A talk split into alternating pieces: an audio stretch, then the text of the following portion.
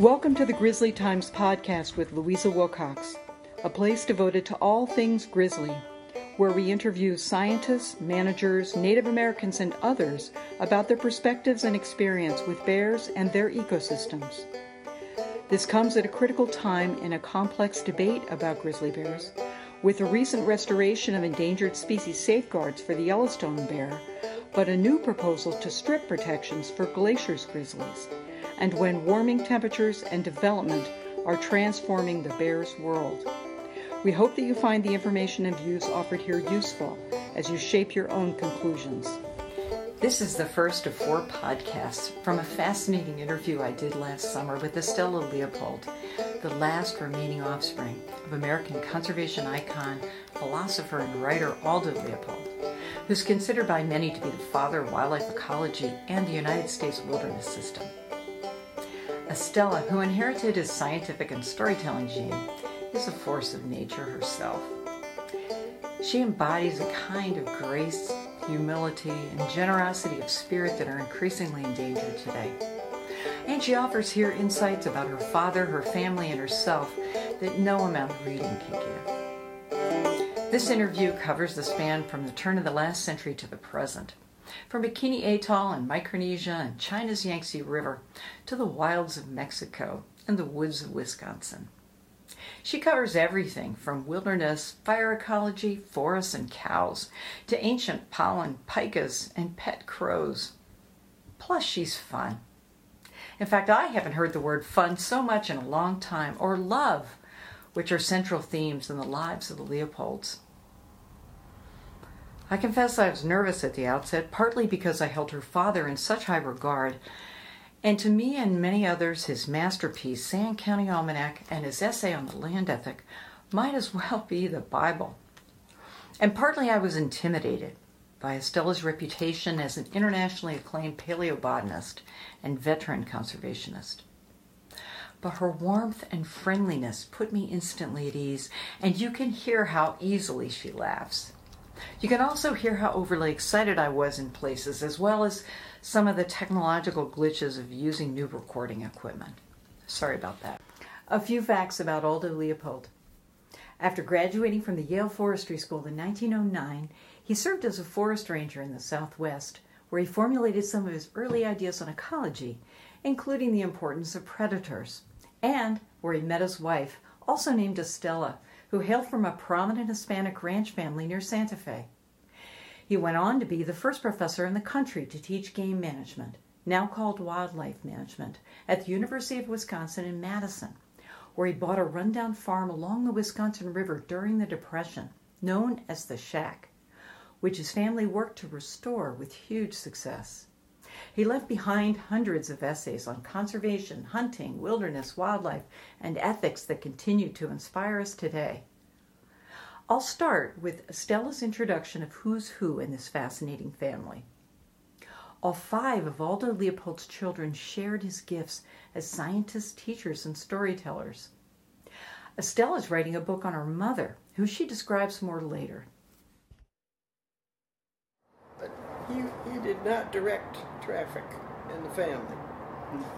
He was sort of encouraging us and helping us along and asking lots of questions and listening closely to our and but they were both interested in us, which was terrific. Does. We'd sit around the dining room table and, and Dad would say, Now, what did you learn today that was of interest, Stella or Carl or whatever? And so then we'd start the conversation, and then Wow. he'd keep asking questions. He would just ask questions. Uh-huh. Yeah, this Huh. is, and so sometimes we'd sit there and worry about uh, what Dad was going to ask us next. Right. Think up something. What did we learn today? uh-huh.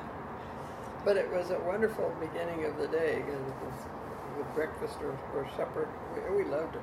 Huh. Anyway, that was fun because of course, mother and dad were so nice to each other. What what That an was- that was example. really terrific. So it seemed like they had an extraordinary relationship, your father and your mom, Oh, and yes. uh, loving each other throughout their lives and loving all of you kids. Um, exactly. and Well, I think Dad would walk home every day for lunch Uh huh. during the weekend. uh, he would would come through the front door, and Mother would come to greet him, always looking very fresh and wonderful. And uh, then they would hug, sometimes for a long time, Oh. in the front hall. Oh. And we children would, would come along and wait till it was our turn to hug Dad. you know. and so that was a, an indication of, of a very warm relationship. And we'd sit at the uh, dining room table, breakfast or dinner, and Dad reach out and hold Mother's hand.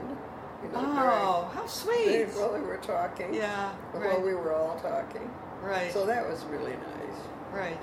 And he was just, they were just so both warm and friendly. And obviously Uh huh. warm to each other. Yeah. Yeah. So I think that was a, a very important Uh-huh. indicator. Yeah. And they had uh, your dad courted her at, at some great length uh, before she said yes to him. Oh yeah, it's, as you as you noted from what Curt Meine said, Yeah. and I've been going over all these letters, all this in the beginning, Right. where they began in 1911 to know each other, and uh, Dad writing home to his mother and saying, "I've discovered that Estella is really quite a peach." That was his description. Peach. That's cute. That was really a compliment from Uh-huh. Dad. Yeah. Starker was the oldest, and then we were two years apart. Uh huh. Starker was and Luna, the 2nd Uh-huh. son, were both great hunters, taking Ah. after Dad. Right. And they loved to hunt ducks Uh huh. and pheasants, Uh-huh. kind of, sometimes snipe. Right. But they were both um, wonderful. Um, voices had played guitar, had a lot of fun with Uh, music. Uh, Mother taught us all these Spanish songs, which we've we've treasured all these years. We just love them. well, yes, you and, and I understand you were quite the singer and guitar player. Yes, I fact. used to do all that. Uh-huh. I don't do it now. Yeah. Yeah. After uh, those two boys came Nina, and uh, Luna went through a civil engineering degree. Starker did forestry at Yale, and um, PhDs both. And then Nina was a geographer, Uh huh. Right. and she became a star lecturer of about land ethic and dad, and, and was a very popular lecturer in Huh. her lifetime. Uh, so we we had really admired her contributions. Well, it seemed like all of you specialized. I mean, you became a world-renowned paleontologist, and, and Really Luna, bad. hydrologist, and Starker, the wildlife biologist, and Carl, well, the my plant. field is a small field, but anyhow, we had Oh. we had a lot of fun as students in it. Right, right. Well, let's see. Then I went down to Nina and Carl, Yeah, who was about seven years older than me, Right. became a plant physiologist and botanist. He taught at Purdue, and all of these siblings had children, right, two or three kids, right. and so that was lots of fun. Some of these paying off now because we're seeing they're carrying on some of the work that we always thought was interesting. Aldo Leopold was a quintessential naturalist, a keen observer of nature who took the field of ecology to a new level. The Leopold children picked up this skill too, as illustrated in this story Estella shares about her brother Starker, bookended with two about her father. Um, you know, he, he really was a terrific observer of, of nature and, you know, a good tracker, you know, mm-hmm. a person that is notices everything in, in mm-hmm. the environment. And so is Starker, took right mm-hmm. after him. Just absolutely amazing. Hmm. Um, and through that, he eventually, and when we were at the at the cabin, the dad would keep journal. And um, today the um, spiderwort came into bloom, and then Oh, the, yeah.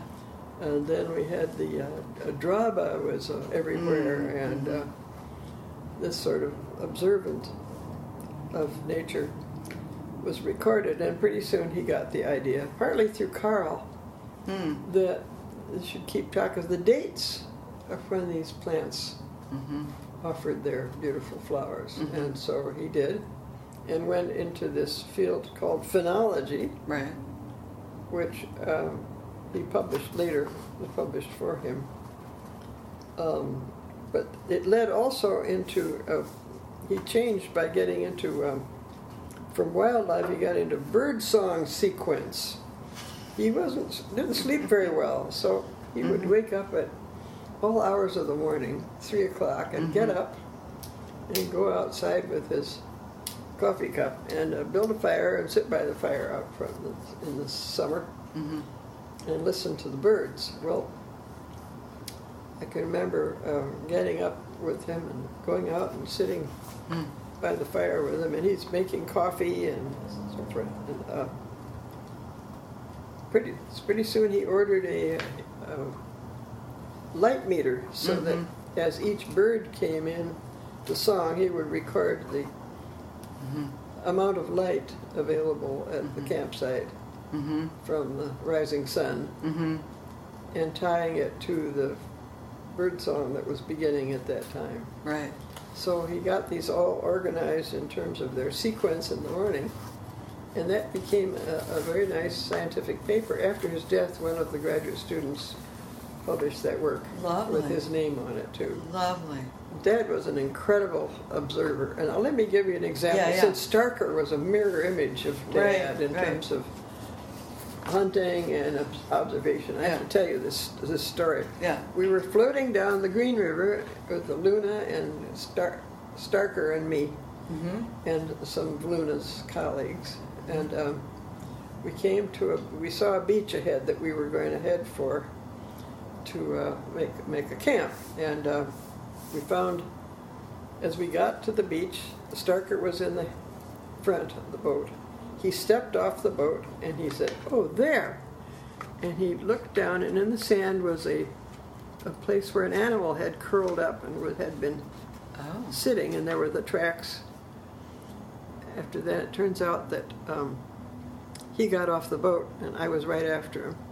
And he said, Let's see what that was, Estella. So I followed him. We were walking towards the uh, edge of the woods there, going along, and here this track had jumped from this position about 10 feet to over there. Oh. And so he said, Aha, it's a lion. Let's keep going. Oh my. And we kept going into the woods and following these tracks.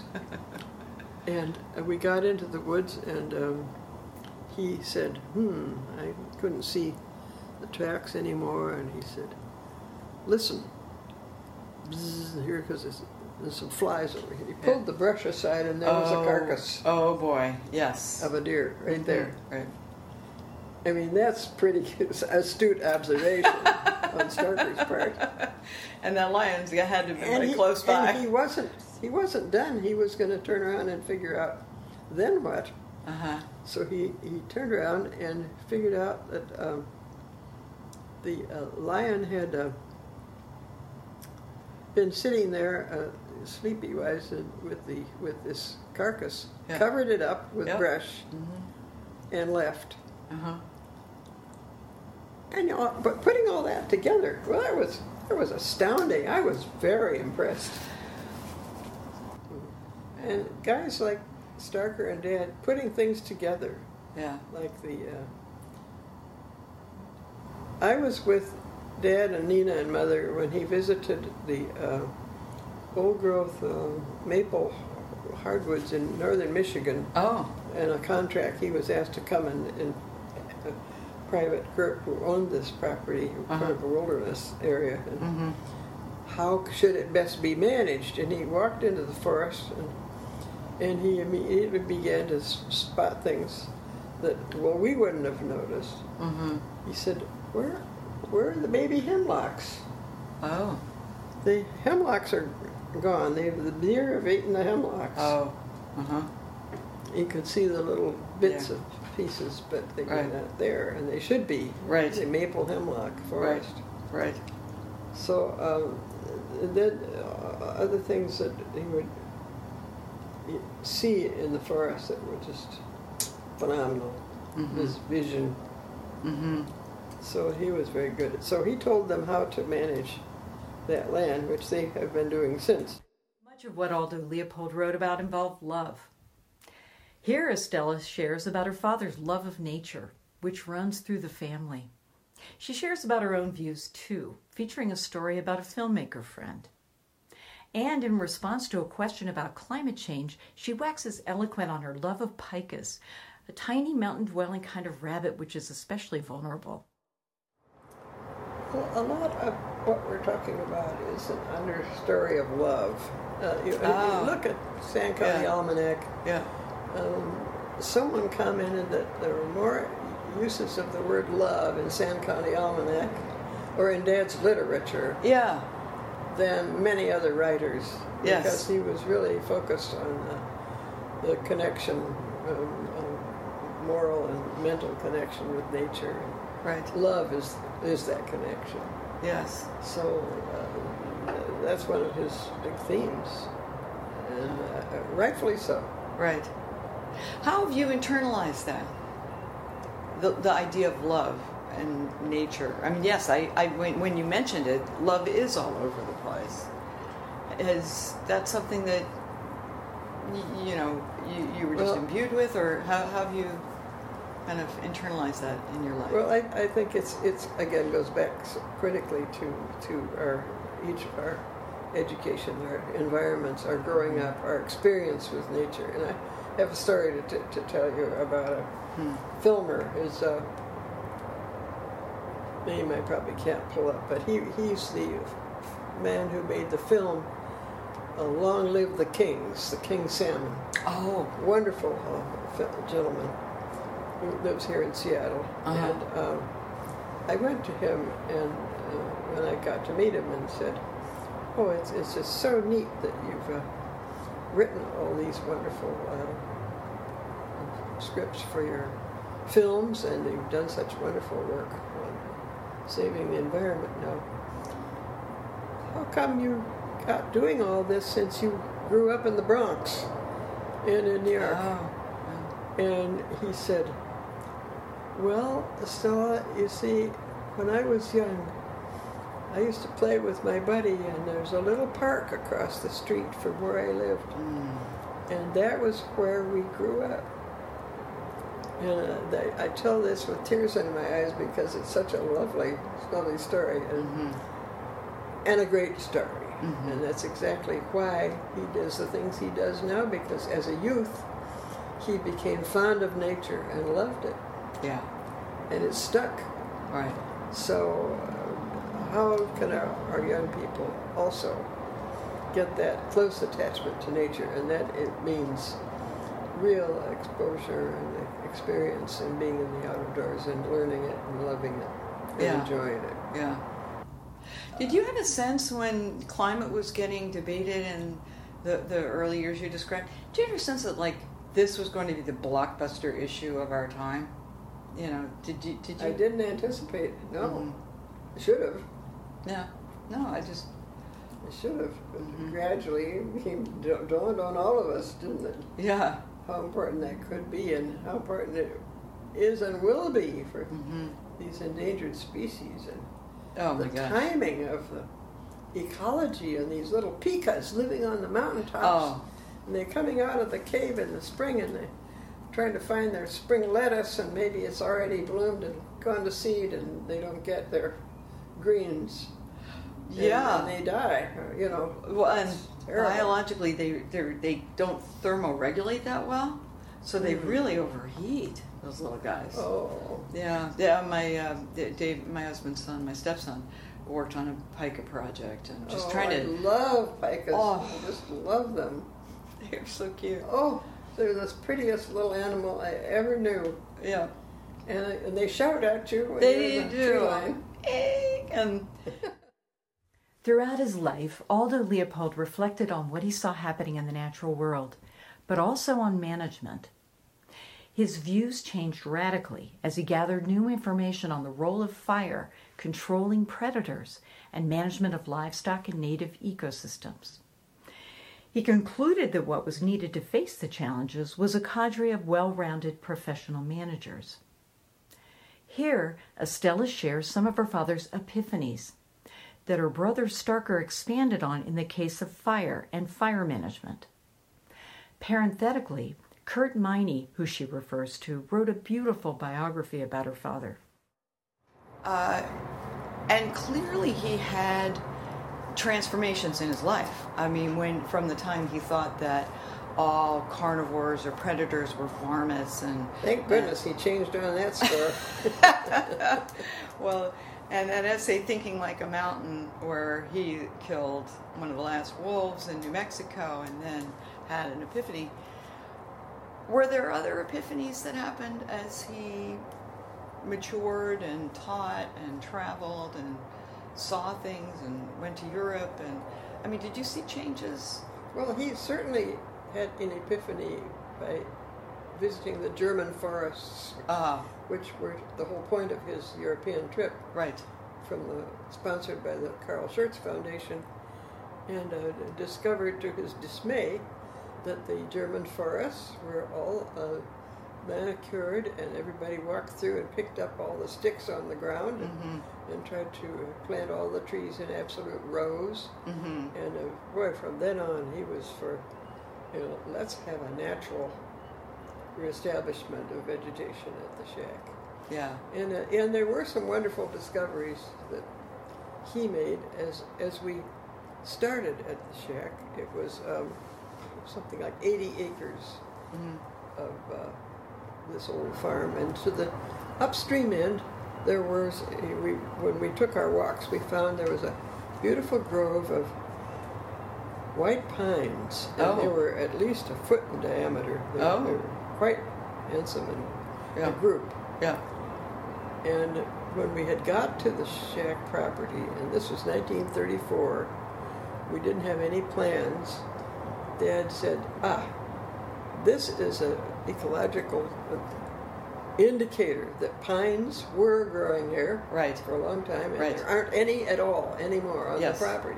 Uh huh. So we obviously want to plant pines." Uh huh. And he figured out three species were native, and then Uh-huh. that's what we began to plant. Right. And we then later we favored the white pines. The white but, pine. uh, we, we had a lot of red pines too, Right. the Norways. So it was really delightful. The the essay that your dad wrote in Sand County Almanac on Gavilan, uh, the Gavilan River in Mexico, um, where he saw a relatively pristine environment. At least it hadn't been grazed to death, and it began. It seemed like that experience put in perspective a lot of what he had seen, Yeah. and uh, and kind of ch- changed his. Maybe I don't know, changed his view, but it was very elucidating of the importance of protecting wilderness, protecting what we have. Yes, and and realization that the predators mattered Yes. and that they were critically important as as was fire. Mm-hmm. Starker and Dad had when they were on these hunting trips in the last years of his life. The gentleman they would get the horses from would guide them into this area. They would, the the guys on the horses would strike a match and throw it down, and it would begin to, to burn. Whoa. But you could see plenty of evidence from burning, but Mm-hmm. they burned on purpose. Right. And that helped keep down the weeds. Right. Yeah, it was just just fine. Worked out fine. Worked out fine, yeah. I think we're slowly, I mean, even though we've got massive wildfires going across the West with warming and climate change and everything, uh, I think there's a, a greater appreciation of the role of natural fire, you know, generally. Yes, it, Uh, I think it's it's caught on now, and some very good work has documented that, um, as well as Starker students have done a lot of work with that. It was it was after the the last trip Starker and Dad took to Mexico. Mm-hmm. Starker wrote that when he came back from that trip and he went into California, and Dad went home, and uh, he he was confronted by all these signs of saying, uh, "Gonna uh, put out this fire and put out that fire, and don't light a fire," and Mm-hmm. so forth. And he, it began to occur to Starker there's something, uh, there's a poor fit Mm-hmm. uh, about that regulation. So that got him in close association with Professor Biswell in the forestry department at, Okay. at Berkeley. At Berkeley. And Biswell was uh, way ahead of his time, and he was burning, um, doing prescribed burns for ranchers in the valley Mm-hmm. through the years. And there's a story that Starker told that at one time um, Biswell had, had offered these services for a fee to go in and, and uh, thin out the uh, brush and then build a prescribed burn and you know cover the area pretty well with a prescribed burn. Say, and a little later on in years, a lightning storm came up and um, struck some of the areas that Biswell hadn't worked in, and the, immediately climbed the ladder fuels uh, into the um, canopy and just burned uh, like crazy. And it was kept right on going, and it came to one of the Biswell burned areas and stopped. there. Uh-huh. Right. And then nothing, nothing, nothing. And then when you got north, there would be some more active flames coming back. But the main thing is that um, that was an excellent uh, demonstration of how Biswell was right on it. Right. And Starker students picked that up, Right. and the current of people in California, I think, were, are much more aware now of the need Yes. for uh, uh, burn in the early, uh, in the various stages of forest development. Right. Exactly. Yeah. So your your family's um, mm, concern over cows. Uh, you know, it's really struck me. I mean, I, I knew your brother Luna some, and he would speak about cows and their impacts. And being a hydrologist, he was really familiar. But your dad had kind of this major awakening when he was worked for the Forest Service in New Mexico about just the sheer impact of throwing Sheep, sheep and cows sheep and cows. everywhere. Absolutely. And, uh, and, and Nina and I, I guess Curt Meine have written, it was ironic that, that uh, Dad would marry into the uh, Hispanic families right? there uh, who had been, as a group, responsible for the heavy overgrazing Right. over years, maybe Yes. hundreds of years Yes. in the Yeah, in the area, case, which yeah. is true. And Yeah. uh, I hope that it's changing now, but boy, that was pretty bad erosion. And it was so sad. And Dad had written, I, I don't know if you've seen that diagram of his, uh, the series of, of evolution of, of gullies, a sketch diagram. Oh, um, And uh, there's boxes, and there's a first one and Uh-huh. shows the, the terraces. uh-huh. And on top, the surface of the terrace is, is a dra- grama grass, right. and then there'd be this little water course running down the middle, and a, a little terrace. Yeah. And uh, but as erosion begins at the downstream end uh-huh. and begins to work up, then Right. the cows are working on or sheep removing the protection to the land surface up above. yeah. It began to to uh, erode Yeah. and then entrench Yeah. and it just became a, a, a, a very deep arroyo, Yeah. Which Yeah. happened in even his favorite country, the, the Blue River, Oh, yeah. which had been his one of his first assignments, Right. and he just loved that area. Yeah. And he said it was so tragic. Yeah. It broke his heart to see how how badly it had been treated. What Yeah. happened to it Yeah. as a result? and relatively quickly there. I mean, it seemed like Mhm. you just dump all these livestock and it happens. And he wrote about how brittle some of those southwestern, you know, the just the, the, the arid landscapes are, and and it takes a long effort and a lot of work to reverse the damage. But Oh yeah, Well, yeah, that'd be forever almost. so w- one of your questions had to do with what what uh, do you suppose is an answer to these questions about Uh, yes. using, as you call it, charade science instead Mhm. of really having a broad uh, uh, ecological approach Right. to uh, solving problems. Yeah. But what are your Dad, thoughts? Dad had always fought for the idea of having um, well-rounded um, persons choose, chosen as administrators Uh huh. of uh, agencies Yes. in, in, in the state. He was in New Mexico. Right. He was worried about political appointments, Right. which were useless in Yes. terms of understanding the problems Right. or ex- understanding his dialogue on the Uh. problem. Anyway, so uh, that was a big issue. Right. Aldo Leopold comes across as a humble person in his writings, but that's just the half of it. Humility enabled him to change his views when warranted, and it had other consequences.